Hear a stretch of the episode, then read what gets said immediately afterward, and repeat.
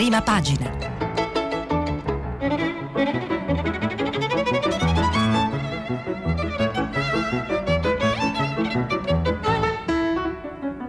Questa settimana i giornali sono letti e commentati da Stefano Cingolani, giornalista del quotidiano Il Foglio.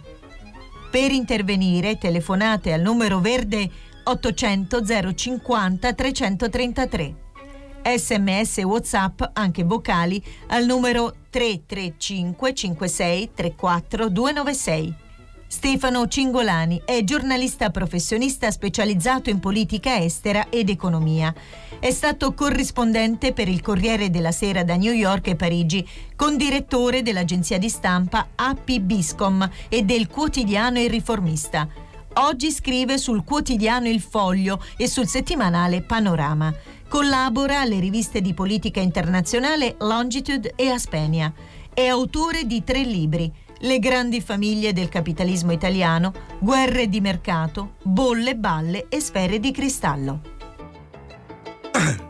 Buongiorno, buona settimana a tutti da Stefano Cingolani, la settimana che precede eh, la uh, riapertura, ma lasciatemi innanzitutto oh, ringraziare i collaboratori che qua, al di là delle, delle, del vetro consentono oh, la, eh, la, questa trasmissione e hanno consentito in tutto questo um, quasi due mesi di, di, di blocco, di, eh, eh, diciamo di, chiusura, eh, di segregazione, chiamatela come volete, hanno consentito che questa trasmissione andasse in onda come sempre con la puntualità e con la precisione di sempre. Si ricomincia allora, si ricomincia come prima, questo è il grande interrogativo che attraversa un po' tutti i giornali ed è l'interrogativo oh, che ci poniamo oh, tutti noi.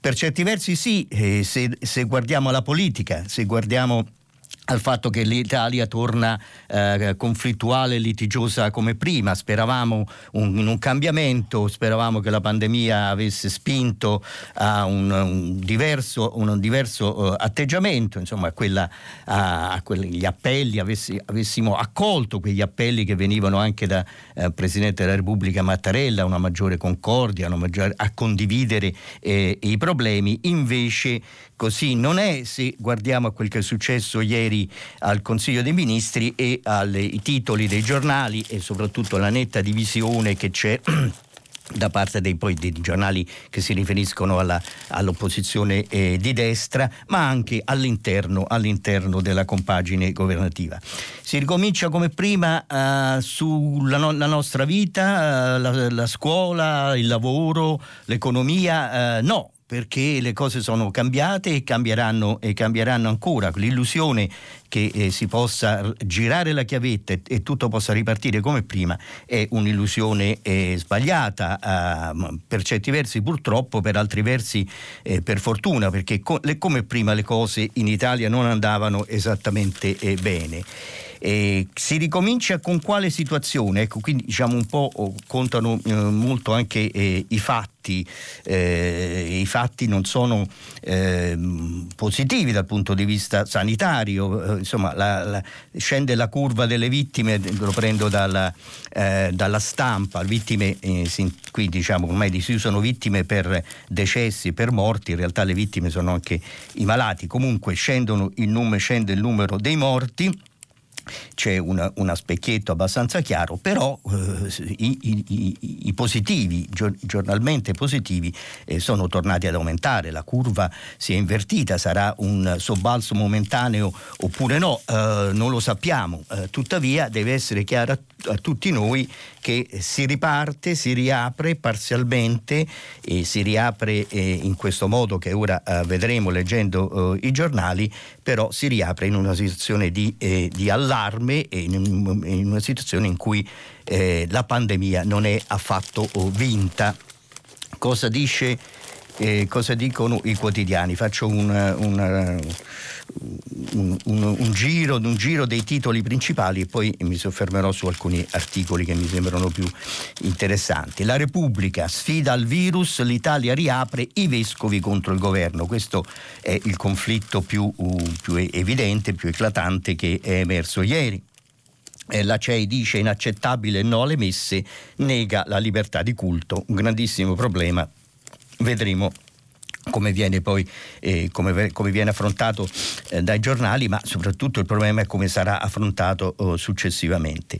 Eh, morire ancora dalla Repubblica, morire nelle banlieue da poveri, un, un, un articolo di Tahar Benjeloun, lo, lo, scrittore, lo scrittore marocchino, e segnalo la mia paura non saper tornare alla normalità di Paolo Rumiz, effettivamente è un po' questa la paura che attraversa ehm, eh, tutti noi. Il Corriere della Sera si riapre con regole e divieti. L'annuncio di Conte, i negozi ripartono il 18 maggio, niente messe, l'ira dei vescovi, insomma è un po'... Eh, il Corriere della Sera fotografa eh, la situazione, non ci sono diciamo, prese di posizione particolari sul, eh, sulla, sulla, questione, mi sembra che il Corriere della Sera abbia scelto eh, la linea di, di eh, rappresentare i fatti e poi attendere per una, uh, valuta, una uh, loro valutazione. La stampa, l'Italia riapre ma la battaglia non è vinta. Oggi via libera edilizia pubblica e industrie manifatturiere legate all'export, contagi e boom, Ora è il Piemonte il grande malato e quindi questo è un po' il punto. Eh, segnalo le, le, l'editoriale di Mario De Aglio, ma l'uscita dal tunnel è lontana, ecco un po' quello eh, che, che, vi dicevo, che, vi dicevo, anch'io, ne leggerò poi un passaggio. Eh, dalla prima pagina della stampa, eh, interessante tanti articoli. Beh, uno c'era una volta la sharing economy tra le cose che cambiano, e, insomma qui eh, sarà sempre, mm, almeno si prevede che sarà eh, ovviamente un tonfo per, per, la sharing economy in, in, generale. Noleggi a Dio e la casa non si presterà più, scrive Emanuela eh, Grillier in un articolo sulla stampa. Ehm, sulla stampa eh, dedica poi di spalla un articolo di Domenico Quirico, Sarraj assediato in, Lib- in Libia gli scafisti hanno via libera. Abbiamo dimenticato eh, che cosa sta succedendo, ma le cose stanno eh, degenerando sempre più in Libia. E poi da uh, New York la grande fuga del, dalle metropoli a stelle strisce di Paolo Mastrolilli racconta un po' come in America. In America ci sono due, due eh, due tendenze, da una parte sono scesi in piazza eh, manifestanti di, di destra di, per, contro il lockdown e dall'altra la gente scappa dalle grandi città e si rifugia se possibile in campagna o nelle case, nelle seconde case eh, al mare o comunque. Eh, scrive Mastro Lilli sul pianerottolo del palazzo dove viviamo siamo rimasti soli, la famiglia di fronte, genitori giovani con due bambini piccoli è andata a vivere dalle parti di Woodstock. Quella all'angolo, due ex professori della Columbia University in pensione, si è rifugiata nella valle, nella valle del Hudson. Eh, in eh, fatto quotidiano si riparte col freno a mano, quindi anche il fatto quotidiano eh, sottolinea un elemento, un elemento critico. Conte sarà dura tenere le distanze. In prima pagina eh, il fatto rilancia i sondaggi eh, sul, sulle preferenze politiche. Salvini tracolla, PD a tre punti, Conte e 5 Stelle su. In un solo mese la Lega ha perso il 5,7%, portando il partito giù fino al 25,4%.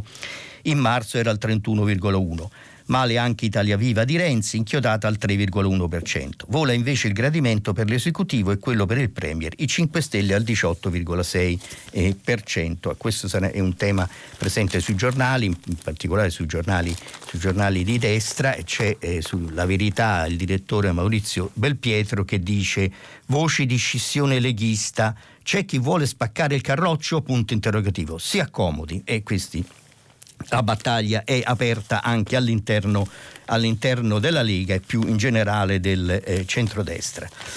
Tutto come prima? Beh, un grande punto interrogativo, vedremo. Si riapre ma non troppo, anche il messaggero un po' la, sulla linea del fatto, diciamo, oh, parzialmente critico. Conte rispettare le distanze, visita i familiari, con mascherina e resterà l'autocertificazione, questo appre, um, tra tutte le altre provvedimenti il messaggero uh, sottolinea questo, uh, ancora divieto di spostamento tra regioni, bar, ristorante e parrucchiere dal primo giugno.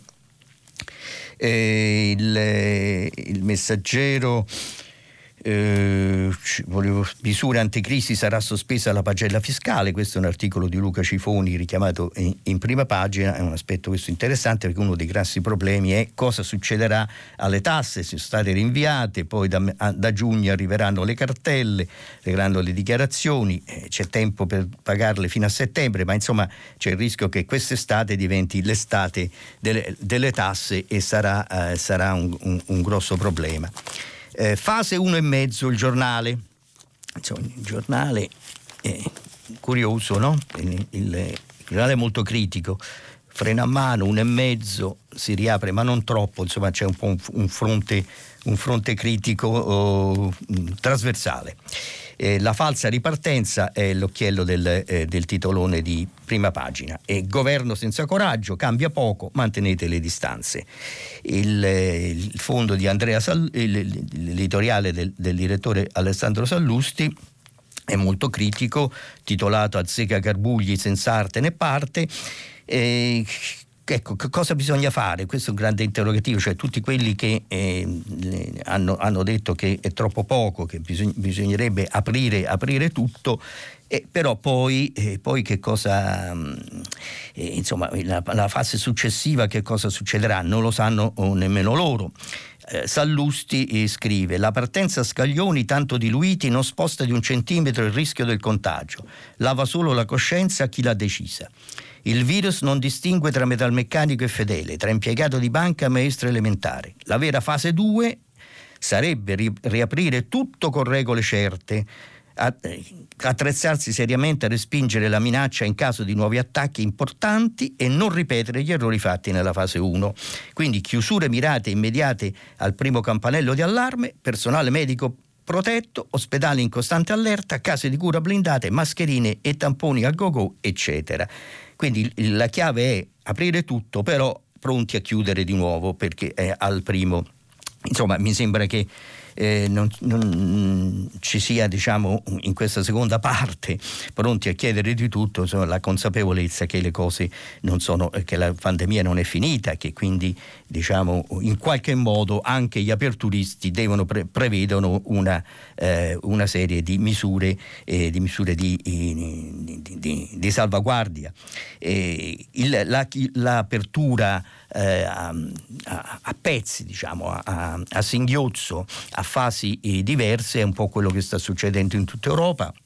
Radio Tremondo poco fa ha letto eh, quello che c'è sui quotidiani, sui quotidiani europei, oggi si, si, attende anche un discorso oh, di Macron, il presidente francese, per capire come andranno, oh, come andranno le cose. Diciamo.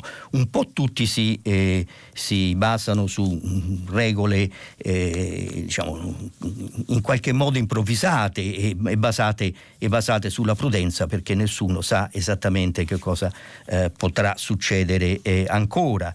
Eh, chi aveva, eh, diciamo, aveva, manifestato atteggiamenti molto più eh, tranchant eh, come, come, Boris Johnson che oggi torna, torna al lavoro, insomma eh, ha, ha, toccato con mano eh, le difficoltà e anche l'Inghilterra ha abbandonato questa teoria della, dell'immunità di gregge per passare al lockdown. Il tempo apre e fa il titolo principale sulla, eh, sulla, rottura con la Chiesa. La Chiesa rompe con Conte, clamoroso strappo con il Premier, l'articolo di eh, Franco Pechis. Nel sommario Palazzo Chigi aveva mentito sulla riapertura delle parrocchie, niente messe per, per tutto maggio. Il libero, cre- Conte si tiene i pieni poteri, crede di essere il duce dal 4 maggio riaprono alcune attività, ma è nebbia sui soldi, siamo rovinati. Ora, al di là di siamo rovinati, effettivamente il problema dei, del, eh, dei soldi, cioè della, della eh, liquidità che, garantita dallo Stato che doveva arrivare con il, con il decreto, eh, insomma, è un, problema, è un, problema, serio, anche perché ci sono enormi eh, parecchi ritardi, forse, forse diciamo dopo, dopo, più di una settimana insomma, potremo parlare di, eh, di, seri ritardi. Il mattino, fase 2 più divieti che permessi, il mattino è più critico del messaggero anche se poi sono, sono due eh, giornali che fanno parte dello stesso gruppo editoriale, eh, il gruppo oh, Caltagirone.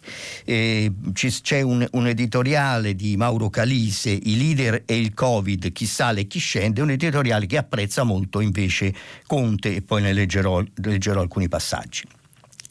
Cassa integrazione in ritardo si cambia, ora farà tutto l'Inps, è l'altro articolo di Nando Santonastaso richiamato in prima pagina, questo è l'altro problema, la cassa integrazione arriva o non arriva, ieri sera eh, il, il, Presidente del Consiglio Conte ha detto che eh, moltissime domande sono state, già, eh, sono state già prese in considerazione e, e in ogni caso già approvate, varate e la cassa integrazione sta arrivando ci sono, diciamo, c'è una situazione un po' a macchia di leopardo e ci sono molti scontenti registrati, registrati tra i lavoratori che ancora, eh, le imprese e i lavoratori che invece ancora non hanno, non hanno ricevuto nulla. Lo stesso mh, Conte ha detto che ci sono ritardi da parte delle regioni questo è l'altro fronte di conflitto tra eh, governo centrale e, e regioni come eh, vedremo. Volevo segnalarvi poi due, due, uno è eh, l'editoriale di un passaggio dell'editoriale di De Aglio perché eh, insomma, confermare che poi le cose non, non ripartono come prima, non si riapre la, non si giriamo la chiavetta e tutto ricomincia e dice, detto in altri termini, è doveroso portare un aiuto immediato a milioni di lavoratori e centinaia di migliaia di imprese che hanno avuto i propri redditi e bilanci falcidiati dal virus, scrive De Aglio. Sarebbe però tragico se si lasciasse sorgere la convinzione che questa situazione può in ogni caso prolungarsi in maniera indefinita. Occorre invece creare le condizioni perché le imprese riassorbano la disoccupazione e rilancino la produzione.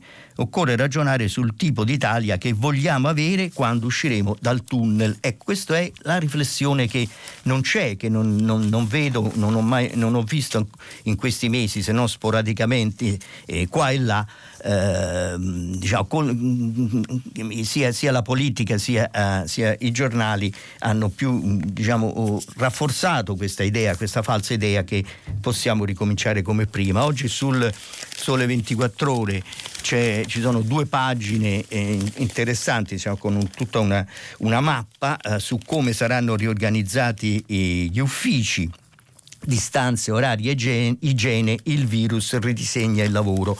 Questo è molto interessante perché eh, vedere diciamo, questa ipotesi eh, che però è molto, re, molto, realistica su come sarà riorganizzato. Però appunto la riorganizzazione non sarà, non, non sarà solo sul piano sanitario, perché sarà una riorganizzazione anche, anche produttiva. Insomma, quante delle, delle aziende eh, che hanno chiuso mh, mm, riapriranno davvero o si terranno ancora in piedi?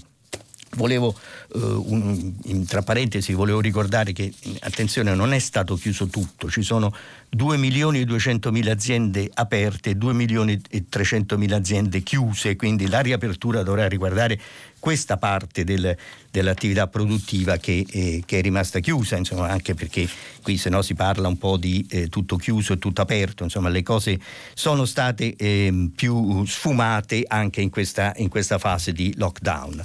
Eh, un, un, richiamo poi a questo, a questo eh, a, a, diciamo, a, questa te, a, questa riflessione su eh, come prima o, o non, cosa cambia o, o, o, tutto torna come prima viene anche dall'editoriale sul foglio di, eh, di Giuliano Ferrara, l'Elefantino, eh, disciplinare la ripresa, vasto programma, questo è il titolo. Ci sono società in cui una semi, semi-quarantena è di rigore da sempre.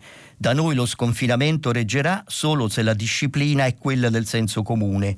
Spero che ce la si faccia, ma vedo tutto il grottesco della moltiplicazione di regole e, e, e avvisi. Ferrara fa un po' un appello anche al nostro senso di responsabilità, alla nostra eh, eh, capacità di autodisciplinarsi, dicendo che abbiamo preso in giro, prendiamo spesso in giro gli inglesi come il popolo che quando vede una fila ci si, si accoda subito e invece anche noi dovremmo, dovremmo fare le nostre file e dovremmo essere in grado diciamo, di gestire questa fase difficile. Adesso volevo tornare eh, su, al, sulla Repubblica che fa eh, pubblica sia un ampio, un ampio eh, due pagine diciamo così eh, di, per, eh, scusate lo sto sfogliando eh, per fare il, il quadro di, di, che cosa, di, che cosa, succede, di che cosa, eh, che cosa, è stato deciso, l'Italia che riparte, ecco, pagina 2 e 3, mascherina a prezzo fisso, 50 centesimi, si potrà andare dai parenti col certificato dal 4 maggio che cosa succede? Adesso una, un, leggo, leggo, soltanto oh, i titoli di questo, mh, mm, di, di questo, di questo uh, elenco, lungo elenco, però insomma siccome di questo parleremo e parleremo a lungo in questi giorni conviene eh, avere in mente un po' il quadro. Le protezioni, nessun obbligo fino ai 6 anni e per chi passeggia all'aperto. Gli spostamenti, seconde case, sparisce il divieto, ma niente viaggi fuori regione. Qui c'è un interrogativo su Uh, non solo andare a trovare i familiari, ma il ricongiungimento è possibile eh, o non è possibile, fino a che punto. Qui ci sarà poi il, il, il, la questione fondamentale dovrebbe essere, deve essere eh, eh, diciamo, la decisione ultima spetta, eh, spetta alle regioni, insomma vedremo Vedremo che cosa accadrà nei prossimi giorni. Le attività motorie, corse e bici in tutta la città, anche per i minori con un adulto. Gli sport, via gli allenamenti dei singoli, le squadre dovranno aspettare, quindi è difficile eh, la ripartenza del campionato, uno dei temi eh, sollevati, ne ha parlato anche Conte ieri nella sua, uh, nella sua conferenza stampa. Il takeaway per pizza, dolce e gelato consigliato prima, di, eh, prima ordinare online. I parchi, riapertura purché con i vigilanti e numero chiuso per le aree dei bambini. Le messe funerali, cerimonie funebri con i familiari, resta lo stop per gli altri sacramenti. Le attività produttive, subito le manifatture per l'export e i cantieri delle opere pubbliche. I negozi, debutto rinviato di due settimane, un cliente alla volta nei più piccoli. Le mostre ai musei, biglietti da prenotare su internet, sì anche agli esami universitari. I bar e i ristoranti, un metro al banco e due in sala. Per pub e palestre non c'è una data. I parrucchieri e gli estetisti, obbligo di appuntamento per barbieri e centri e mass- eh, massaggi. Questo partirà dal primo giugno, così come i bar e i ristoranti dal primo giugno, mostre e musei e negozi dal 18 eh, maggio. Questo è il quadro. La Repubblica racconta eh, in modo dettagliato il pezzo di Tommaso Ciriaco che cosa è successo ieri al con- Consiglio dei Ministri è molto eh, tempestoso. Tutto nasce da una, scrive, eh, da una trattativa fallita all'ultimo miglio. Per settimane Luciana Lamorgese e gli ambasciatori dei vescovi pensano a come riaprire le funzioni religiose. Anche Conte si mobilita dopo le forti pressioni della sponda vaticana. Si cerca di impostare con il comitato scientifico un meccanismo sicuro. Ci sono alcuni nodi da sciogliere, l'età media dei fedeli, il contatto tra i banchi delle chiese, il segno della pace, la comunione che genera contatto tra le mani attraverso l'ostia. Alla fine il governo fa sapere in via riservata che no, non si potrà riaprire le messe. Per Conte Speranza pesa il giudizio degli scienziati. Gli anziani in parrocchia sono troppo fragili per rischiare. L'Eucarestia non si può distribuire. Criticità ineliminabili, scrivono nel parere gli esperti. La mediazione imposta da Palazzo Chigi prevede comunque qualche segnale sul fronte dei funerali e altri passi per i battesimi e i patrimoni, anche se con i soli testimoni. Alla CEI però non basta. È il primo sconfi- conflitto aperto con il Premier, sostenuto sia durante la fase complicatissima della convivenza con Salvini e anche nella fase eh, giallorossa. I vescovi esigevano, tra virgolette, la ripresa delle celebrazioni, dopo aver mediato a lungo eppure programmato per il 30 aprile un bonifico alle diocesi di 150 milioni di euro, più altri 50 successivamente, per destinare agli enti e alle famiglie in difficoltà alcune risorse dell'8 per 1000. Non possiamo accettare di vedere compromesso l'esercizio della libertà di culto, scrivono in una nota durissima i vescovi. L'impegno al servizio verso i poveri nasce da una fede che deve potersi nutrire alle sue sorgenti. Per Conte è un colpo pesante e il Premier deve affrontare anche la guerriglia interna. È incomprensibile, dice la renziana Elena Bonetti, e lo stesso sostiene Teresa uh, Bellanova. Ecco, Teresa Bellanova, proprio sulla stessa pagina a destra, anzi, anzi sulla pagina di destra, eh, c'è un'intervista alla ministra dell'agricoltura renziana che dice poco coraggio, se non riaprono i negozi le aziende restano a rischio. Ah, Bellanova si schiera con gli aperturisti, anche sulla, sulle scuole, dice eravate per la riapertura delle scuole? Domanda, sì, eh, si poteva trovare forse una soluzione diversa, dice la uh, ministra Bellanova. Eh, anche sulle, sulle, chiese, ovviamente, la Bellanova è, è, è contraria eh, al lockdown al, continuato da, ehm, eh, deci- deciso da, eh, da Conte. Ehm, diciamo, in, in, in, secondo, secondo la ministra, partiamo da un punto fermo eh, sostiene che forse sta sfuggendo qui.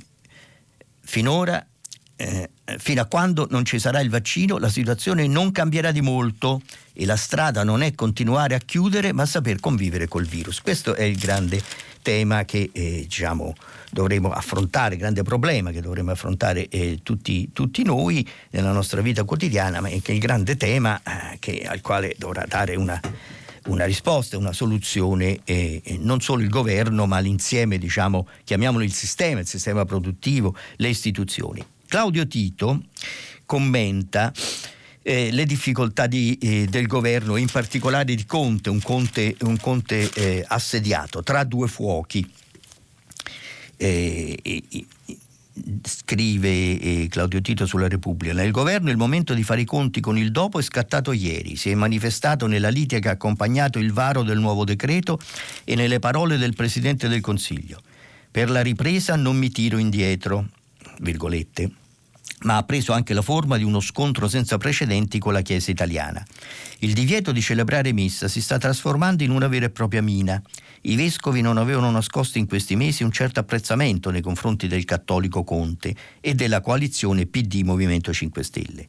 Aver archiviato il precedente gruppo di comando giallo-verde è stato considerato un fattore sufficiente, una valutazione emersa sia nella segreteria di Stato sia tra i vertici ecclesiastici. Papa Francesco era passato dall'iniziale invito alla curia e ai sacerdoti a non occuparsi di politica italiana e a mantenere una certa neutralità ad una evidente avversione verso le politiche dell'alleanza grillo-leghista, in particolare sui temi dell'immigrazione.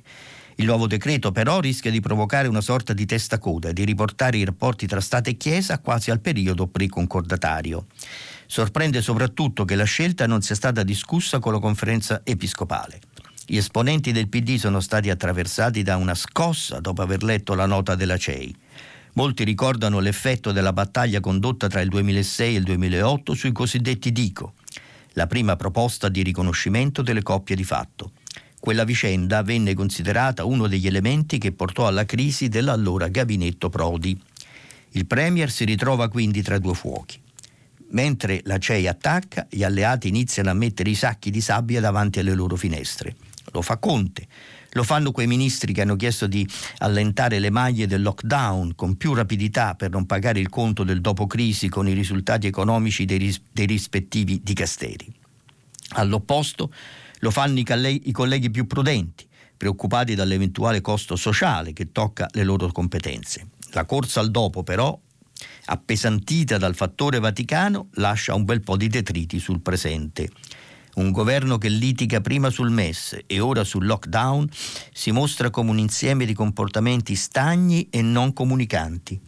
Si offre senza certezze, consegna la sensazione di non avere una roadmap, ma di affidarsi alla estemporaneità dell'interesse momentaneo. Il dopo crisi alimenta una specie di limbo. La maggioranza appare esaudita dal carburante della pandemia e allertata per quando quella benzina si esaurirà confortata anche da un'opposizione divisa che ha consumato in pochi giorni la sua quota di senso di responsabilità e dello Stato. Si è rivolta al dopo crisi con l'arma del populismo senza capire che le fasi straordinarie reclamano fatti e non promesse mirabolanti. Un'analisi, diciamo, eh, giusta e, e, anche in, in, impietosa, fredda, per come, come, come, devono essere dal mio punto di vista le analisi, eh, però sul giudizio su, su Conte e sul governo è curioso trovare eh, dei, diciamo, i risult- guardare i risultati que- dei sondaggi che invece danno eh, un, un, ampio consenso al, eh, al, governo in generale e anche al eh, Presidente del Consiglio Conte. Mauro Calise eh, sul, eh, sul mattino di oggi condivide in, in, in, un certo senso il, il, senso comune, comunque il senso, eh, diciamo, le opinioni comuni de, eh, della gente piuttosto che quella degli analisti, degli analisti politici. Che cosa scrive in un, in un editoriale intitolato I leader e il Covid, chi sale e chi scende? Eh, a guardare alcuni dei leader emergi- emersi proprio in virtù di una fortissima personalità, i risultati sembrano disastrosi. Eh, Macron è in difficoltà. Trump accumula una gaffa clamorosa dopo l'altra. Su Johnson meglio stendere un velo. E quanto a Bolsonaro, se, si, se ci fossero liberi sondaggi, sarebbe forse costretto a dimettersi. Quindi un po' i, i, diciamo, i leader politici eh, che hanno puntato sulla personalità come chiave per il loro successo sulla loro forte personalità come, come chiave del successo sono tutti in difficoltà, scrive Calise. Al contrario, il Presidente del Consiglio italiano, fino a poco fa considerato poco più di un re travicello, emerge dai dati di Pagnoncelli pubblicati ieri su Corsera, Corriere della Sera, come il mattatore di questa fase. Facile, direte voi, visto che si è fatto vedere così spesso a reti unificate e tutti i principali snodi deliberativi stanno passando per le sue mani. Già, ma è la stessa situazione in cui si sono trovati i suoi colleghi, che invece appaiono caduti in disgrazia. Come mai queste differenze? Dipende, secondo Calise, dallo stile di, lead- di leadership. Sembrerebbe in estrema sintesi che l'approccio iperassertivo della serie Che pensi mi, voi fatevi da parte, abbia funzionato meglio quando si trattava soprattutto di semplificare le opzioni, magari approfittando del fatto che a gran parte dei cittadini non gliene importava granché o, quando gli stavano a cuore, già avevano idee chiare in proposito. I leader, cioè, approfittavano su molte issues del disinteresse e fomentavano su pochi temi le prese di posizioni oltranziste. Un modello di comunicazione che potremmo sintetizzare come un mix di ignoranza e partigianeria o, se preferite, di persuasione antipatizzante. Con lo tsunami Covid-19 la scena è drasticamente cambiata. Tutti abbiamo avvertito un bisogno vitale di capire e al tempo stesso ci siamo resi conto che non c'erano soluzioni pronte a portata di mano, né terapeutiche né finanziarie. Questo senso di incertezza e impotenza è stato accentuato dalla marea di informazioni accessibili grazie al web sia dalle mille fonti giornalistiche che dai circuiti orizzontali, dai gruppi social che ciascuno di noi compulsava per confrontarsi con gli amici e gli amici degli amici. Eh, per non parlare dei violenti contrasti tra i cosiddetti super esperti. È probabile che... Eh, allora, come è successo... Come, allora, eh, eh scusate, ho perso il filo. Ecco, oh, eh, tra i cosiddetti super esperti. In un simile pandemonio, il leader che ti venisse a dire con voce stentoria e risoluta, ecco, io ho la situazione in tasca, si sarebbe coperto di ridicolo, come è successo a molti capi di governo e come Conte accuratamente ha sempre evitato uh, di fare. Questo è un po' il, il stile di leadership uh, di chi accetta le, eh, i limiti imposti dalla situazione, ma anche, se vogliamo, i propri limiti, è lo stile eh, che emerge eh, da questa, questa, pandemia, secondo, uh, secondo, Calise. In qualche modo, in, fine, il finale dell'editoriale di, eh, di Claudio Tito che dice che il, il, problema è che le fasi straordinarie reclamano fatti e non promesse mirabolanti, diciamo, coincide con questa impostazione, anche se il suo giudizio su Conte è, è più negativo. Eh, Brusaferro, il presidente dell'Istituto Superiore di Sanità, intervistato sempre dal Corriere della Sera, dice riapriamo e se i contagi salgono pronti a nuovi stop. È un po' questo quello che ehm, diceva eh, anche Alessandro Sallusti sul giornale, pronti a nuovi stop. Insomma, questo dobbiamo essere, eh, essere pronti anche noi ad accettarlo. Eh, la scuola, l'altro grande problema, a parte quello delle, delle, delle chiese, della libertà di culto esploso eh, ieri, è diventato un, un pol- eh, immediatamente politico, c'è il grande tema eh, della scuola che non riapre, grossi problemi per, eh, per eh, le famiglie che hanno i, i bambini, i figli in casa e grossi problemi anche per quel che riguarda come eh, la scuola, diciamo, la, la, questo anno, anno oh, scolastico mh, parzialmente o in gran parte perduto. Eh, la decisione emersa è che l'esame di, di, maturità sarà comunque in classe, ma alla nuova scuola servono più, più prof, scrive Corrado Zunino sulla uh, Repubblica. Lo, gli scontri e i conflitti riguardano anche il mondo del, dell'economia. Sempre la uh, Repubblica mh, registra uh, uh, lo, diciamo, il, dissenso, il, dissenso, aperto e netto che eh, tra il presidente della Confindustria, il nuovo presidente della Confindustria Carlo Bonomi e l'amministratore delegato di Banca Intesa Carlo oh, Messina.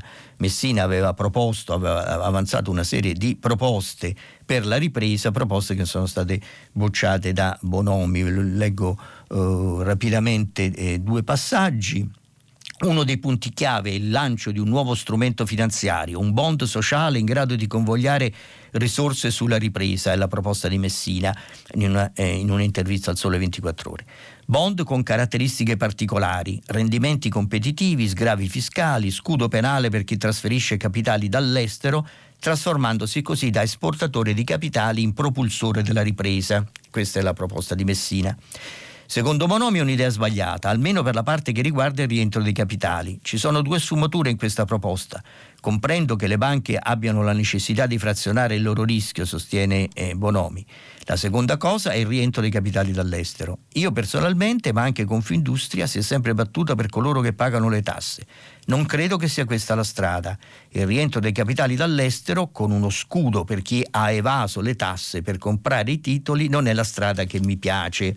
La replica di Messina, Condivido ovviamente l'affermazione di Bonomi, ha spiegato l'amministratore delegato d'intesa, le tasse vanno pagate da tutti. Resta il fatto che il rientro in Italia di capitali detenuti dall'estero, anche lecitamente, e il loro investimento nelle aziende per ridurre il ricorso alle garanzie statali o la sottoscrizione di titoli di Stato che sostengano progetti sociali che contrastino l'aumento della povertà, darebbe un importante contributo al Paese. Un problema eh, molto serio è, è, trovare le risorse per, per, il rilancio e quelle che abbiamo, nonostante il grande aumento dell'indebitamento, eh, non, non, bastano, non basteranno nemmeno i sostegni che verranno dall'Unione Europea, vedremo, ne parleremo di più nei, nei, eh, nei prossimi eh, giorni e quindi bisogna trovare anche dei eh, modi di eh, alimentare, utilizzare il risparmio eh, che c'è per investimenti e per rilanciare, rilanciare l'economia. Dunque, dal Corriere della Sera vi, vi, segnalo, beh, insomma, c'è il problema, il problema della, della Lombardia che rimane ancora ancora aperto perché le cose non sono migliorate, ma insomma non, non, non sembra che ci sia, che ci sia una, una, svolta chiara. Ovviamente il Corriere della Sera, il giornale di Milano, ehm, diciamo, eh, affronta, affronta in, eh, più in dettaglio oh, questa, eh, questo, questo, problema, questo, problema, aperto. Eh, ancora dal Corriere della Sera un, un titolo sulle imprese, cosa succederà stop ai licenziamenti per due mesi, bonus autonomi fino a 800 euro, questo sarà l'altro tema. Poi credo che questa settimana ci si concentrerà un po' sul nuovo decreto in gestazione, eh, il decreto che dovrebbe rilanciare l'Italia. Vi segnalo dal eh, Corriere le dichiarazioni di, eh, dell'ex di Wolfgang Schäuble eh, presidente oggi del Bundestag, eh, la, la, la, Camera Bassa del Parlamento oh, tedesco e ex ministro eh, delle Finanze.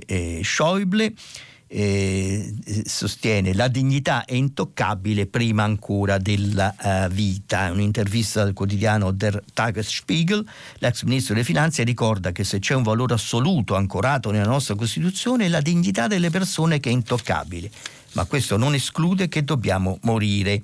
La frase, scrive il corrispondente da Berlino Paolo Valentino, la dignità delle persone è intoccabile, apre in, eff- apre in effetti l'articolo 1 della Costituzione della Repubblica Federale. La conseguenza, secondo Schäuble, è che lo Stato deve assicurare a tutti le migliori cure sanitarie possibili ma, tra virgolette, purtroppo le persone continuano a morire a causa del Covid-19. Quanto a lui, presidente del Bundestag, che ha 77 anni e appartiene al gruppo di età con più alto rischio, dice che la sua paura è limitata, tutti lasciamo questo mondo prima o poi.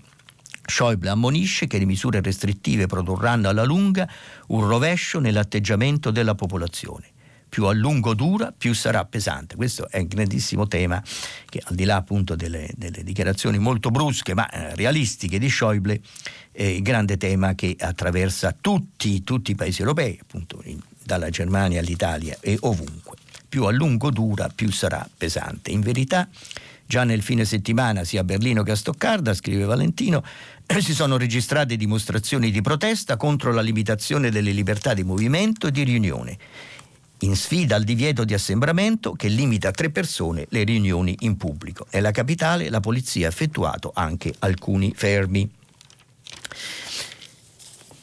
Di temi diciamo, fuori, fuori la, la, pandemia ce ne sono pochi, Io voglio solo ricordare eh, l'incertezza sulla sorte eh, di Kim Jong-un, il, eh, il, il dittatore nordcoreano il Corriere della Sera scrive Kim il mistero del treno e i 50 medici cinesi inviati per un, un consulto, ne hanno parlato anche i, i telegiornali, insomma questo, anche questo eh, riemergerà nei, eh, nei, prossimi, nei, prossimi, giorni, lo segnalo, lo segnalo soltanto. Mm. Dalla stampa, ecco, diciamo, parlando appunto di, di, alt- di temi eh, che sono collegati ma, insomma, eh, alla pandemia, ma non eh, in, modo, in, modo, ma non, non, non, affrontano la pandemia in sé. Eh, avevo citato prima l'articolo di Domenico Quirichi, Quirico su, dalla, sulla Libia. Eh, il titolo, lo ripeto, Sarraj assediato, in Libia gli scafisti hanno via libera. Eh, in prima pagina eh, Quirico scrive Al-Sarraj, presidente di Tripoli, sarà ricordato come uno dei più straordinari equilibristi politici di questo inizio di millennio e accerchiato nella sua capitale. Nel disordine libico zampillante di mercenari e fanatici non dispone di un esercito, ma soltanto di arroganti e tumultuose bande di miliziani, specializzate più che nell'arte della guerra in traffici dall'estorsione al contrabbando di petrolio allo scafismo dei migranti. Ieri notte due dei principali reggimenti di questi agenti convulsivi di distruzione e dissoluzione si sono dati furiosamente battaglia nel centro della capitale. Eh, quindi allarme libico. Eh, dalla, eh, dalla eh, stampa volevo eh, eh, riprendere l'articolo su che cosa succede all'interno della Lega. L'articolo di Alberto Mattioli, il titolo è malumori, frecciate e fronde anti-Salvini. La Lega arretra, ora è sotto il 30%. Eh, d'occhiello, i big stanno coperti, ma a partire da Giorgetti sono preoccupati per il calo. Non è solo un problema di comunicazione, si tratta di visione politica. Quindi c'è un punto, eh, un punto chiave che riguarda, appunto, il, riguarda il dissenso eh, eh sulla linea eh, eh, seguita da Salvini in tutto questo periodo mettono d'accordo tutti i più eh, reputati istituti demoscopici, scrive Mattioli. La Lega è al 25,9% per XE, tra il 27 e il 28 per Euromedia, al 25,4 per Pagnoncelli. Uno smottamento per un partito che veleggiava sopra il 30. Gli elettori sanzionano una politica ondivoga ondivaga passata da ipotesi di governissimo con Draghi Premier e appelli all'unità nazionale al no fisso a qualsiasi cosa dica Conte e qualsiasi accordo con l'Europa. La notizia è che crescono i malumori anche dentro. Certo, la Lega è l'ultimo partito autenticamente leninista del mondo, quindi nessuno contesterà apertamente la leadership del capitano, con la C maiuscola. I big continuano a, essere, eh, a stare coperti, abbottonati però no, e così le voci di contrasti sulla linea politica, o meglio sulla sua assenza, filtrano. Non è un segreto che Giancarlo Giorgetti abbia detto chiaramente a Salvini cosa pensa, un distanziamento alquanto deciso, ma non è vero che l'intervista è finita a sperle come si è scritto. Come un cincinnato varesotto, il Giancarlo si è chiuso nella, eh, nella magione di Cazzago Brabbia e lì riceve le telefonate allarmate di imprenditori di area, preoccupati perché l'intesa con Bruxelles stavolta serve davvero e ogni volta che Bagnai o Borghi o Siri ventilano fughe dall'Europa e uscite dall'euro, cal- calcolano calcolano ehm, eh, una, eh, una, un'ulteriore caduta dei eh, consensi. Bene, chiudo qui con un tema del politico-politico, e poi però lo vedremo vedremo oh, sicuramente, sicuramente, nei eh, prossimi giorni. Eh, vi aspetto dopo la pubblicità per il filo diretto. A fra poco. Stefano Cingolani, giornalista del quotidiano Il Foglio, ha terminato la lettura dei giornali di oggi. Per intervenire chiamate il numero verde 800 050 333 sms e whatsapp anche vocali al numero 335 56 34 296. Si apre adesso il filo diretto di prima pagina. Per intervenire porre domande a Stefano Cingolani, giornalista del quotidiano Il Foglio, chiamate il numero verde 800 050 333. Sms e WhatsApp, anche vocali, al numero 335 56 34 296. La trasmissione si può ascoltare, riascoltare e scaricare in podcast sul sito di Radio 3 e sull'applicazione Rai Play Radio. Pronto? Sì, buongiorno. Buongiorno. Mi chiamo Roberto sì. e chiamo dalla provincia di Pisa. Da Pisa, benissimo. Innanzitutto, prima di arrivare alla mia domanda, volevo testimoniarle un po' un percorso rispetto all'attesa di ieri sera e diciamo a un primo una prima delusione no? rispetto alle aspettative di una ripartenza, così come molti di noi abbiamo pensato. Ma a valle di questa prima delusione anche una constatazione.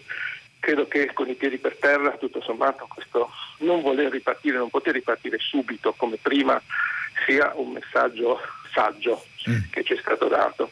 E quindi a valle di questo messaggio saggio e a valle anche di quello che lei ha letto appunto su alcuni articoli relativamente al comportamento del Premier, eh, ritengo, non pensa che forse, questa è la mia domanda, Conte stia in maniera graduale accompagnandoci in un percorso non semplice neanche per lui, però di eh, graduale maturità nei confronti anche dell'approccio al popolo italiano, che sta imparando a capire quanto sia grave questo problema e quanto sia impegnativo per tutti noi ritornare eh, lavorando, perché in realtà l'apertura al lavoro c'è, no? eh, e eh, diciamo riprendere, però cambiando radicalmente alcuni dei nostri comportamenti. Quindi un approccio sia come leader saggio ma nello stesso tempo prudente in un percorso difficile per tutti noi e quindi un approccio non demagogico che è l'ultima cosa che ci serve in questo momento. Grazie, grazie Roberto. Sì, io sono d'accordo con lei, niente demagogia, prudenza, siamo con i piedi per terra perché la crisi eh, sanitaria non è affatto eh, superata e la crisi economica, nella crisi economica siamo, eh, siamo immersi e lo saremo, lo saremo, ancora a lungo, non è che la ripresa cambierà ehm, in, in, un attimo oh, la situazione. Eh, eh, diciamo, I comportamenti, i nostri comportamenti eh, cambiano, sono cambiati, stanno cambiando, eh, bisogna chiedersi le imprese riaprono, ma quante di queste avranno un mercato, quante delle loro, delle loro merci potranno effettivamente, effettivamente, vendere a quale prezzo, eh, con quali mh, utili finora. Non, non, credo che questo sarà, sarà un anno oh, terribile da questo, uh, da questo punto di vista. C'è ancora un altro tema che eh, naturalmente riguarda il, il, forse il dopodomani, ma io penso eh, che bisognerà cominciare a, ad affrontare e a impostare eh, subito, proprio perché sa, è un, un, un, tema complesso e che riguarda un processo molto, molto complicato e molto lungo.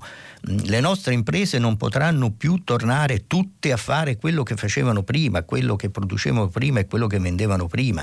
Eh, basti pensare alle grandi trasformazioni già, eh, già avviate, che già eh, eh avevano preso, eh, preso, le mosse prima della pandemia e che sono accelerate dalla pandemia. Eh, il digitale naturalmente, l'industria di, del digitale naturalmente esce vincitrice, oppure l'importanza del, della farmaceutica.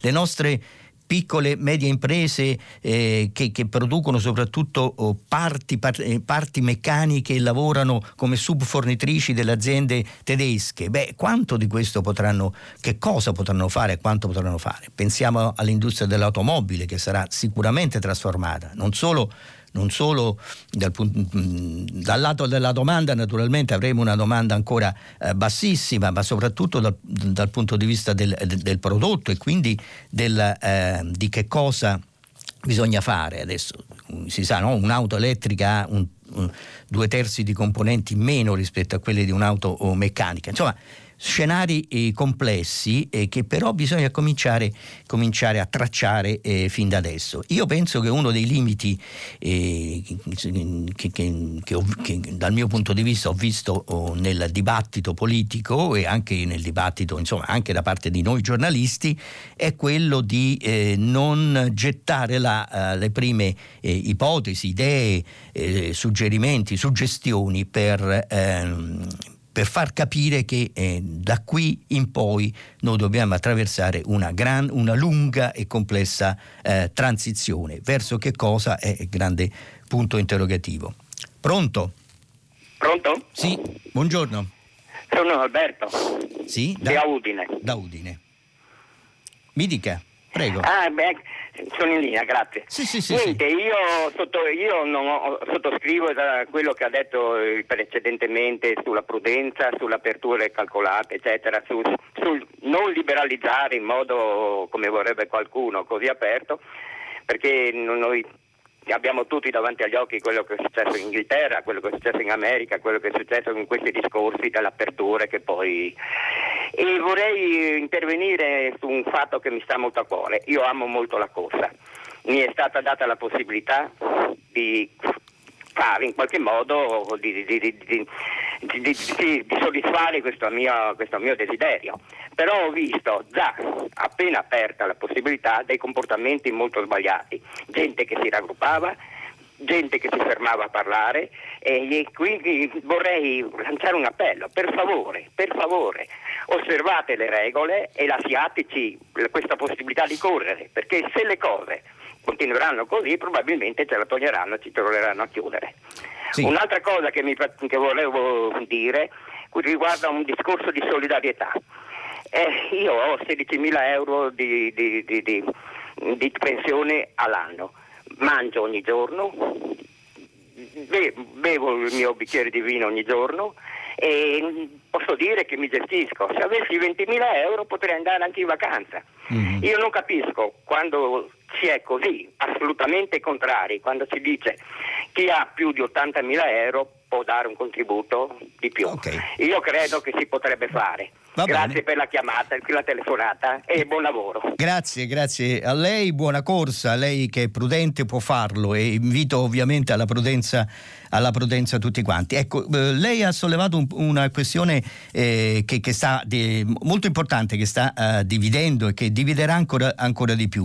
Eh, possiamo e dobbiamo e possiamo dare un contributo eh, italiano, diciamo così, di risorse eh, alla ripresa, eh, chi può darlo? Cioè chi è più, chi ha, eh, più, chi è più ricco, chi ha eh, un reddito più alto può contribuire e in che modo? Si è, è stata evocata l'idea di un'imposta di solidarietà, si, si è stata minacciata o comunque diciamo evocato il il, il, fantasma, lo spettro di una patrimoniale. Eh, Messina, l'amministratore delegato di Banca Intesa, ha proposto che far rientrare i capitali e in cambio comprare dei bonus per la ripresa e, e, specificamente emessi a, a, certe condizioni vantaggiose per la ripresa. Insomma, questo è un, è un, è un, grandissimo, è un grandissimo, tema. Quali risorse interne possiamo mettere eh, in moto? Come eh, eh, diciamo, eh, mobilitare il risparmio degli italiani che è molto, eh, è molto eh, ampio e anche la,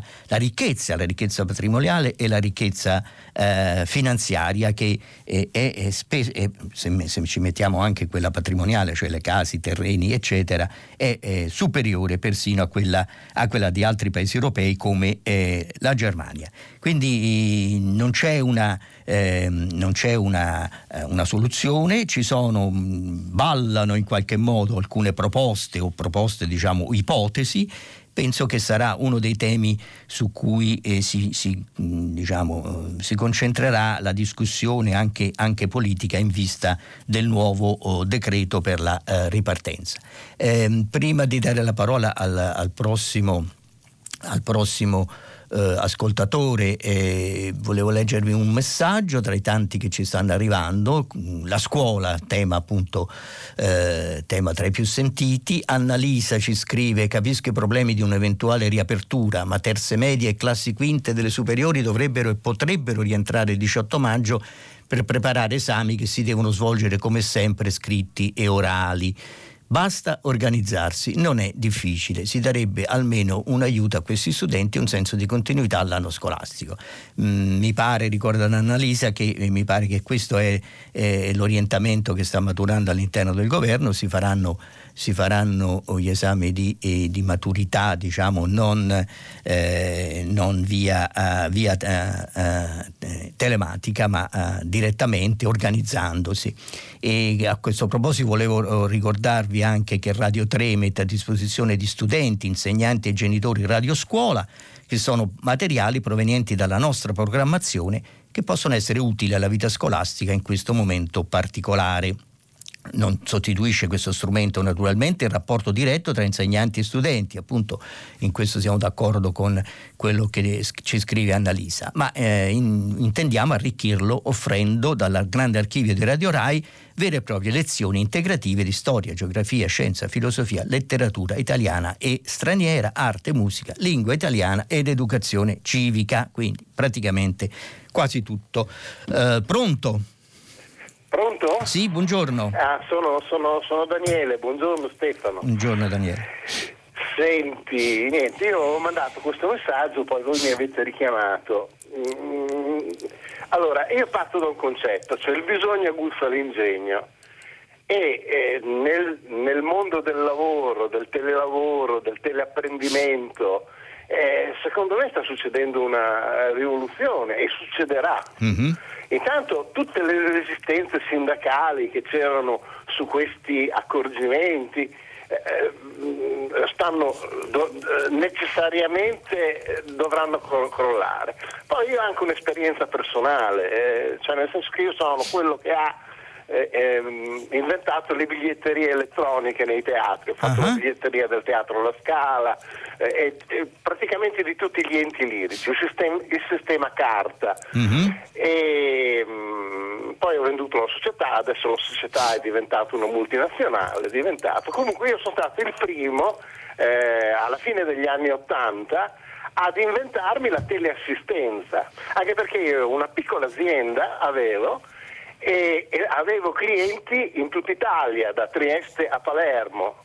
E, e, e, dovevo assolutamente intervenire eh, in caso di necessità sugli impianti, sui sistemi eh, e, e, e, non potendo, e non potendo fare diversamente abbiamo messo in piedi un sistema, allora si chiamavano procedure, adesso si chiamano app, si chiamano per fare in modo che eh, le, le, le biglietterie elettroniche fossero teleassistite 24 ore su 24. Ovviamente i nostri, i nostri, tecnici, i nostri ingegneri, anche loro erano reperibili perché non potevano rimanere 24 ore su 24 in ufficio, per cui ad un certo punto in caso di guasto, se si guastava la biglietteria del teatro alla Scala, si gustava eh, eh, fuori dall'orario di lavoro e siccome i teatri lavorano prevalentemente la sera, cioè ci sono orari che non corrispondono agli orari di ufficio, i tecnici rispondevano da casa col computer, allora avevamo, avevamo messo in piedi uno dei primi sistemi telematici di telecontrollo che potevano essere anche attivati dal calcolatore sì. a casa e si interveniva sulle biglietterie elettroniche così. Benissimo, guardi, io colgo il suo, uh, il suo appello, a parte eh, interessantissimo quello che, eh, che, ha fatto, che lei ha fatto. Era diciamo. il 1990. Eh, eh, eh, quindi, quindi un battistrada, ha aperto, ha aperto una nuova dimensione. E io penso che effettivamente eh, su, di questo dobbiamo discutere molto di più, cioè quello che, avven- che, è avvenuto durante questa pandemia, insomma, il, il, sia il lavoro a distanza, sia, uh, sia, la, sia l'insegnamento. Ma, eh. ma, le, ma, le, dirò di più, secondo me questo porterà anche ad un'integrazione sì. tra il commercio tradizionale certo. e il commercio elettronico. Assolutamente, assolutamente. Eh, Quindi noi avremo i negozi in centro, i commercianti nei centri cittadini che avranno, che saranno vetrine, avranno la loro vendita online online e tutti i sistemi saranno tra di loro integrati, anche grazie alla collaborazione di entità come Amazon, perché certo. anche oggi attraverso Amazon certo. si può... Si può avere, eh, certo, certo. Benissimo, Guarda, eh, grazie mille. Eh, effettivamente eh, lei ci, invita, ci ha invitato a, a, discutere sulle trasformazioni che eh, sono già cominciate e che potranno diventare il nostro nuovo modo di, di organizzare la vita e, e, di lavorare. Un po' quello che io, oh, diciamo, su quali insistevo, insomma, un po' se volete una mia eh, un chiodo fisso, insomma, guardiamo, guardiamo, avanti, guardiamo cosa sta cambiando e che cosa, cosa possiamo cambiare eh, ancora, eh, ancora, di più.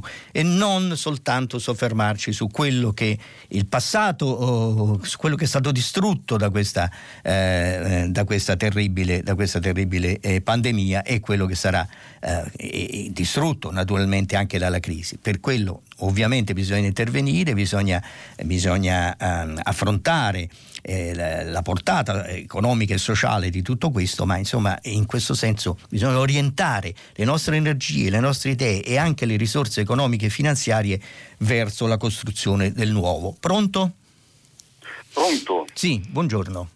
Buongiorno, sono Ferdinando, Don Ferdinando, sono Don Fer- parroco della diocesi di Biella. Sì, sì. Eh, sono molto dispiaciuto per il fatto che non sia mm. stata data possibilità di aprire le chiese. Sì. Personalmente già dalle domeniche 1 e 8 marzo, mm. eh, in cui le chiese non erano ancora totalmente chiuse, ma erano, eh, si doveva mantenere le, le distanze, eh, io ho ottemperato alle norme in modo rigido al punto tale da suscitare anche la reazione dei miei parrocchiani. Mm-hmm.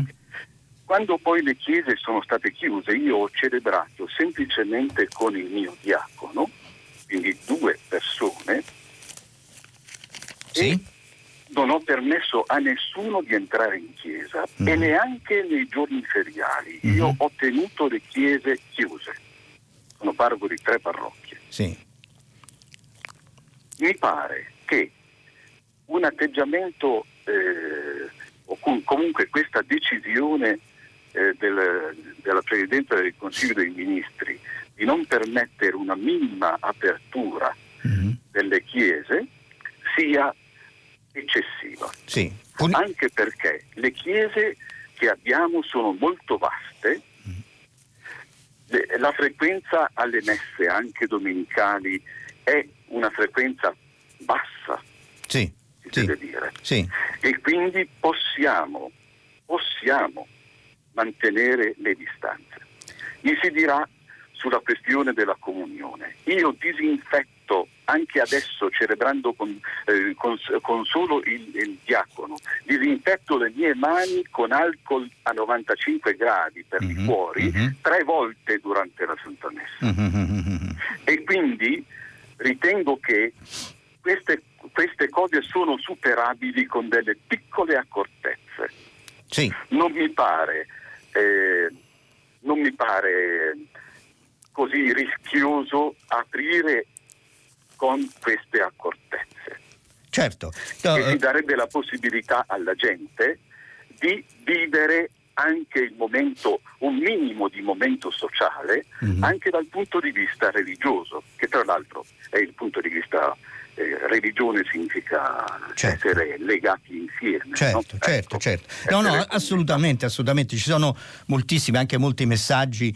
Eh, c'è, chi, c'è, chi, dice: Ma insomma, abbiamo visto le messe, le messe, in televisione, perché non continuare? Però, appunto, Don Ferdinando ci spiega molto bene che insomma, è religio, insomma, bisogna stare, stare insieme. L'idea della della comunità e anche della presenza, insomma stiamo discutendo della scuola, bisogna fare gli esami, gli esami dei visus, gli esami diciamo con la presenza fisica e ancor più bisogna farlo, oh, bisogna farlo oh, nel, caso, nel caso delle, eh, della religione, delle, delle messe. Insomma, eh, Don Ferdinando dice io oh, è possibile eh, organizzare, ehm, organizzare eh, bene le cose, anche a parte la disinfestazione, ma insomma anche organizzare organizzare, organizzare le, eh, le, chiese.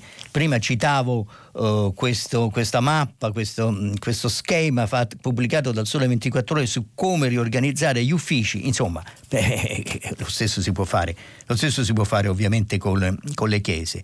Eh, una, uno, uno, stop come quello emerso dal governo sicuramente è, è, comprensibile che venga considerato come punitivo, insomma, non solo uh, un eccesso di prudenza, ma può, uh, diventare, eh, può diventare così e questo e questo oh, credo che sia stato oh, un errore, questa è la mia opinione personale. Pronto? Sì, buongiorno, sì, buongiorno. Sono, sono, Alfredo, chiamo da Roma. Sì.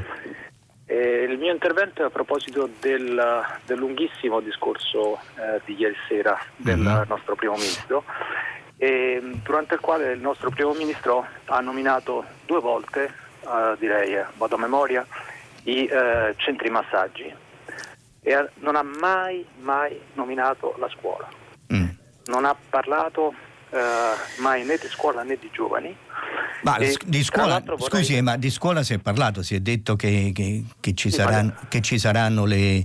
Eh, i, intanto ha detto diciamo, che le scuole, ha spiegato anche perché è stato deciso Durante, di, di, di, aprirle sì, soltanto sì. a settembre e poi che ci saranno comunque esami di maturità eh, e che e ha, de, ha, detto anche, diciamo, ha accennato abbastanza chiaramente a come saranno organizzati. Quindi di scuola ha parlato. Ecco, poi... eh, se posso, se posso prego, dire, eh, prego. ha parlato di scuola a fronte di una domanda.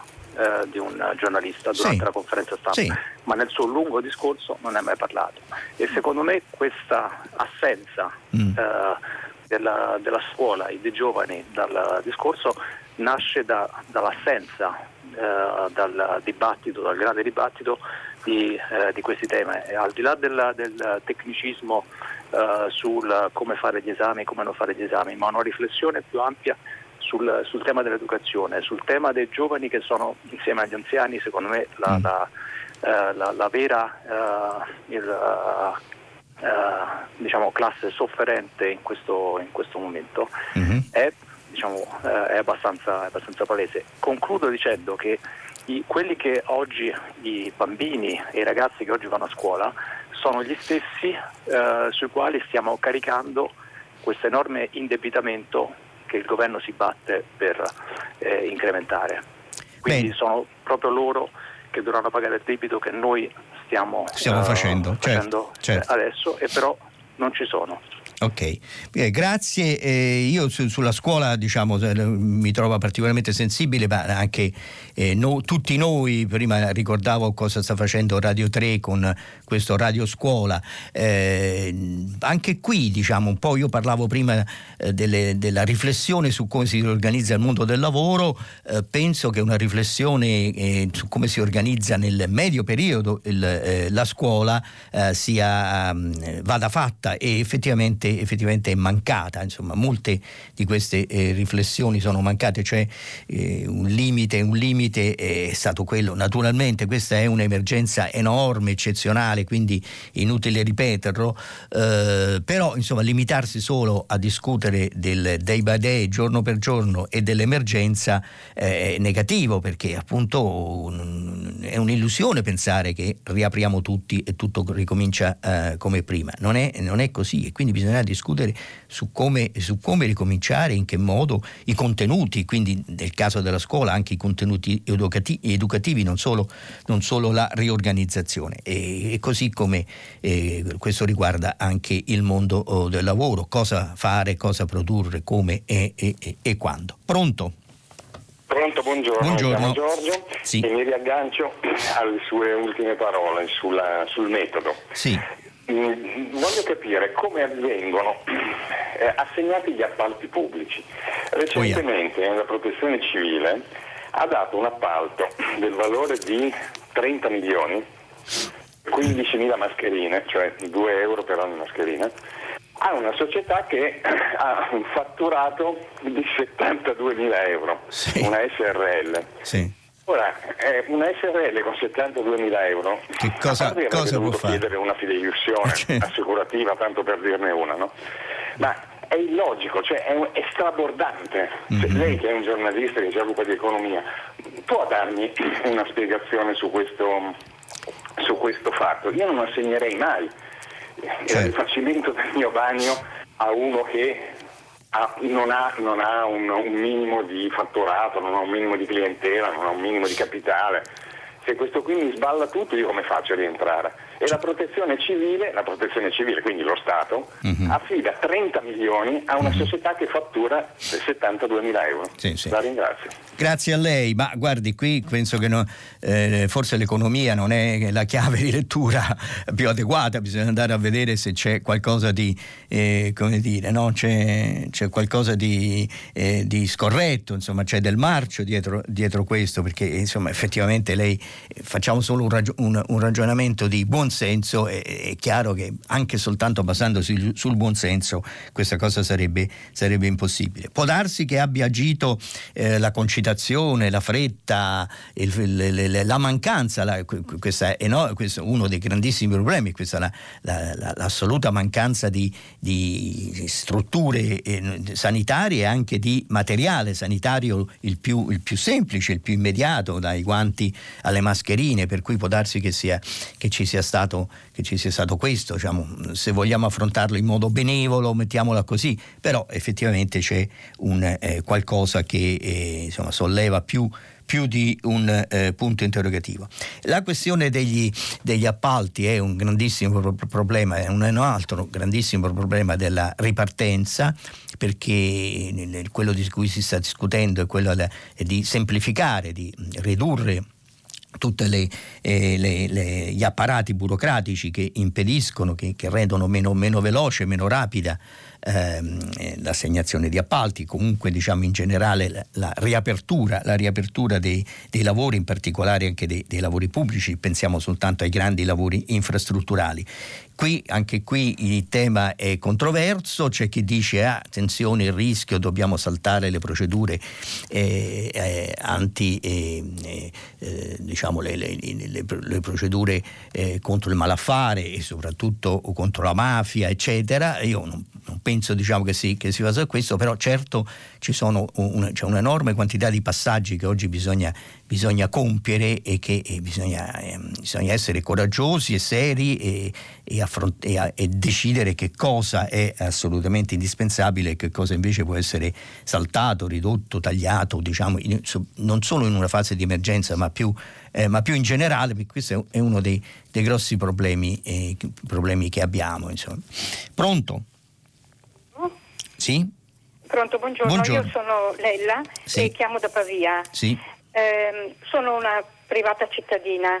Eh, io telefono per questo, per questione delle, delle mascherine. Io penso di essere in grado, e come me chissà quanti altri, di confezionare per la mia famiglia, per eh, delle persone che passano per strada, metto fuori una scatola e gliele faccio prendere, delle mascherine.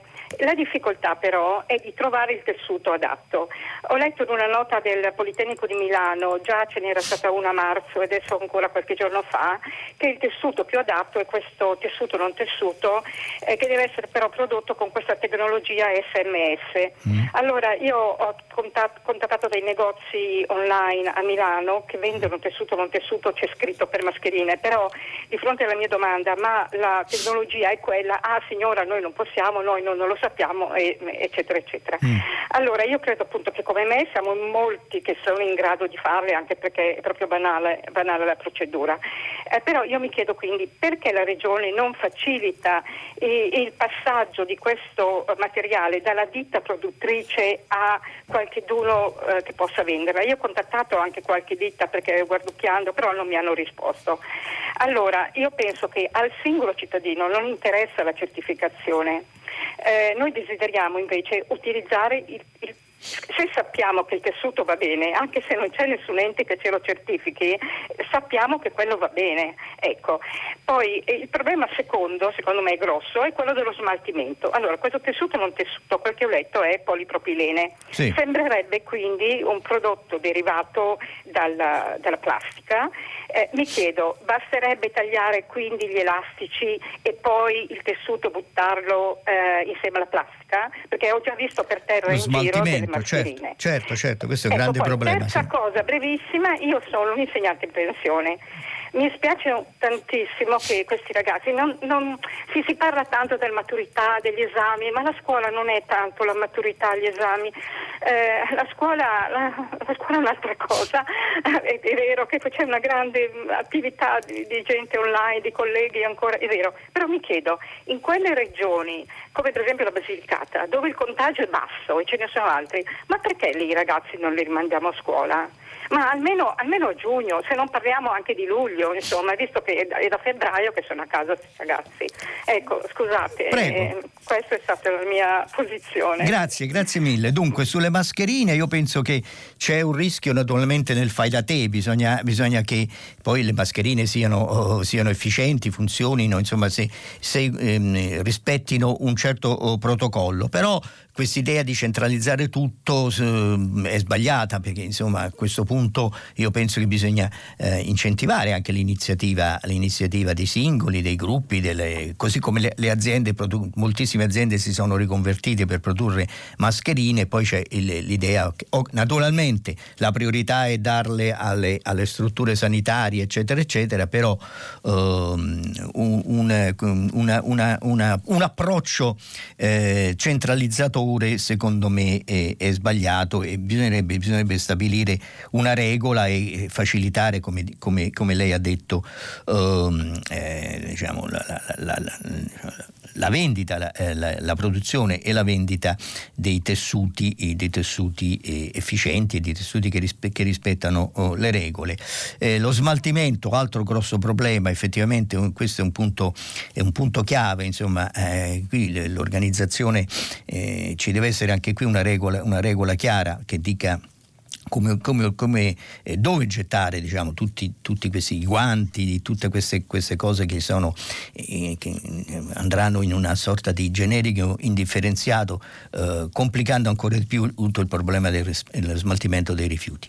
Infine sul, sulla scuola, beh qui lei ha sollevato una questione che riguarda un po' l'approccio generale che ha usato il governo, che è quello appunto di centralizzare, di decidere tutto chiuso in tutta Italia, anziché, eh, anziché un approccio flessibile, insomma, chiude, di chiudere di, di, di, stabilire le zone rosse, di stabilire una chiusura nei, nelle, nelle, aree più, um, più colpite dalla, uh, dalla, pandemia e, che, e invece consentire una, una, di continuare la vita o comunque diciamo naturalmente con tutti gli accorgimenti possibili nelle aree, nelle aree non colpite. Insomma tutto il sud dell'Italia, eh, la, la, il Covid-19 è stato un fenomeno diciamo importante, serio, ma non eh, così drammatico come nel nord, anche il centro, insomma, sostanzialmente la stessa Roma in Lazio, eh, la Toscana, Firenze, insomma abbiamo avuto una, una situazione totalmente, eh, totalmente, diversa al di qua degli Appennini, eh, però poi la scelta è stata quella di chiudere tutto. Qui eh, la scelta di chiudere tutto, com, come abbiamo visto, rende molto più difficile la necessità poi di riaprire e di riaprire tutto e di riaprire tutto eh, nello, nello, stesso, nello, stesso, momento. Grande, grande tema insomma, sul quale si sta discutendo, senza, anzi si sta litigando, come abbiamo visto dai giornali di oggi. Pronto? Pronto, buongiorno. buongiorno. Eh, telefono da Udine, mi chiamo Maria, sono un'insegnante anch'io. Sì, sì. Eh, non intendo parlare della scuola alla quale eh, ciascuno di noi si sta dedicando con una eh, dedizione commovente e a delle risposte altrettanto commoventi dagli alunni. Intendo parlare molto brevemente appoggiandomi al suo richiamo alla regola di qualche minuto fa. Eh, al, dec- al, discorso di Conte ieri, al di là dei, della scuola di cui ha parlato dopo che sì. il giornalista sì, gli ha sì. chiesto, è possibile che tra, dopo i centri di massaggio, dopo eh, naturalmente, non ci sia stato un cenno al eh, mondo della cultura, dell'arte, della musica? Ci siamo tutti compiaciuti il 25 aprile di seguire le dirette streaming, eh, le dirette Facebook di concertisti di livello altissimo, dalla Scala al Reggio di Torino a singoli concertisti di fama internazionale che così gratis et amore dei hanno dato il loro contributo sì, al mm-hmm. momento, alla giornata. Non c'è una parola, una sul mondo della musica, mondo dello spettacolo, della cultura. Mm. Sì, eh, la RAI per fortuna, devo dire, sono da stamattina con la testa nel computer per vedere i vostri nuovi eh, palinsesti di radio scuola. Bene, e della cultura, della musica, questi musicisti, questi artisti, mondo del teatro, dello spettacolo, dov'è? Almeno dopo i centri di massaggio per piacere, per piacere.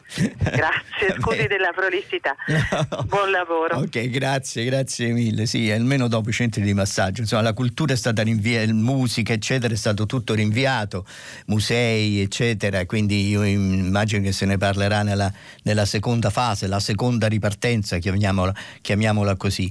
Eh, però questo sarà è una delle, delle insomma, tra le vittime eh, sociali, economico-sociali sociali del, eh, del, della pandemia c'è sicuramente, c'è sicuramente la, eh, la, cultura, insomma, anche, anche, qui il problema non è soltanto di trasmetterla, naturalmente noi siamo contentissimi come RAI di, di, diciamo, di esaltare la nostra, la nostra, funzione culturale, però non, non, basta ovviamente trasmetterla con la radio, con la televisione o, con, eh, o, in, o in streaming, eh, insomma c'è bisogno della presenza fisica, è fondamentale e, quindi questo sarà un, un, problema, un problema, enorme eh, da risolvere. Credo che organi- a parte diciamo, i grandi enti, che non so, la Scala o cose del genere, diciamo, io credo che eh, la maggior parte dei teatri italiani non abbiano oh, le risorse, le capacità di riorganizzare le loro stagioni diciamo, con, le nuove, con le nuove regole, quindi ci sarà bisogno di un sostegno particolare per, per, eh, per loro, per, per, per rilanciarli. Insomma. Io diciamo, personalmente non sono mai stato eh, favorevole a troppi eh, aiuti pubblici a, a, ai teatri, eccetera. Eh, cioè, insomma, più, più, più, incentivi che eh, mi piacciono più gli incentivi che le distribuzioni assistenziali, diciamo così, questo in gen- linea generale, ma è chiaro che siamo in una situazione di assoluta eh, emergenza, di assolu- di, insomma, bisogna, bisogna, mettere a punto una serie di strumenti insomma, che sono pubblici, che sono privati, che sono quelli di, di, eh, mobilitare le risorse, le risorse private, le fondazioni, insomma ci sono tantissimi, eh, tantissimi strumenti, però c'è bisogno di un, chiamiamolo un piano, un programma, un progetto. Un progetto e qualcuno che metta insieme tutte queste risorse sparse per convogliarle verso il rilancio delle attività culturali. Pronto? Pronto, buongiorno. buongiorno. Io mi chiamo Valentina e chiamo da Marzabotto. Buongiorno Valentina. E, ehm, Buongiorno, volevo parlare del tema della libertà di culto, anzi dei culti, perché sì. non sto pensando soltanto sì. al mondo cattolico, diciamo, anzi fra l'altro questo è il momento in cui viene festeggiato il Ramadan. Allora, guardi, io premetto che sono, non appartengo ad una, a nessuna religione e sostengo fortemente i valori laici, ma proprio perché per me la laicità è pluralismo, io trovo veramente triste che in questo momento molte persone non possano accedere ai luoghi di culto. Sì. E io penso questo, che in, questo, che in, questa fase ha prevalso veramente un freddo pragmatismo, ma una società non è un laboratorio. Io penso che le persone cerchino un senso nella vita. Io come laica posso cercarlo nell'arte, nella cultura, nella, nei luoghi naturali. Ebbene, tutti i luoghi che come sappiamo sono stati interdetti, no? sono stati fortemente limitati. Sì. E quindi io come dire, mi metto nei panni di persone che questo senso nella vita, questa bellezza la cercano a livello religioso. E, ehm, senza contare tutta la questione sociale, questo è un momento molto difficile, noi dovremo ricostruire un tessuto sociale quando, quando potremo essere finalmente dire, sul territorio. No? Certo, certo. E, e per molte persone, non solo anziani, sia le parrocchie che luoghi di altre religioni sono anche luoghi di aggregazione, luoghi di scambio e quindi io sono sicura che è possibile trovare un compromesso, chiaramente se c'è la volontà politica di dare importanza al fattore umano, certo, a fattori ha, ha anche non solamente pragmatici. Ecco. Grazie, ha ragione, sono, Grazie. sono d'accordo con lei. Avevo, mi ero soffermato nel leggere l'intervista al ministro oh, tedesco, ora, ora, presidente del Bundestag, eh, Wolfgang Schäuble, che dice e, e la dignità, la dignità innanzitutto, eh, questo è un punto, un punto fondamentale, insomma, non, il freddo pra- pragmatismo, parla lei di, appunto di freddo pragmatismo, il pragmatismo è importante ma eh, naturalmente il punto di riferimento è che la totalità del, eh, dell'uomo, insomma, non siamo, non siamo, soltanto, non siamo macchine no, e, e, e, non basta soltanto garantire la spesa, eh, la spesa eh, quotidiana. Bene, grazie eh, a tutti gli ascoltatori, moltissimi che stanno telefonando e moltissime e altrettanto eh, diciamo, lunghe e, e, e numerose le, eh, i, messaggi, i messaggi che ci arrivano.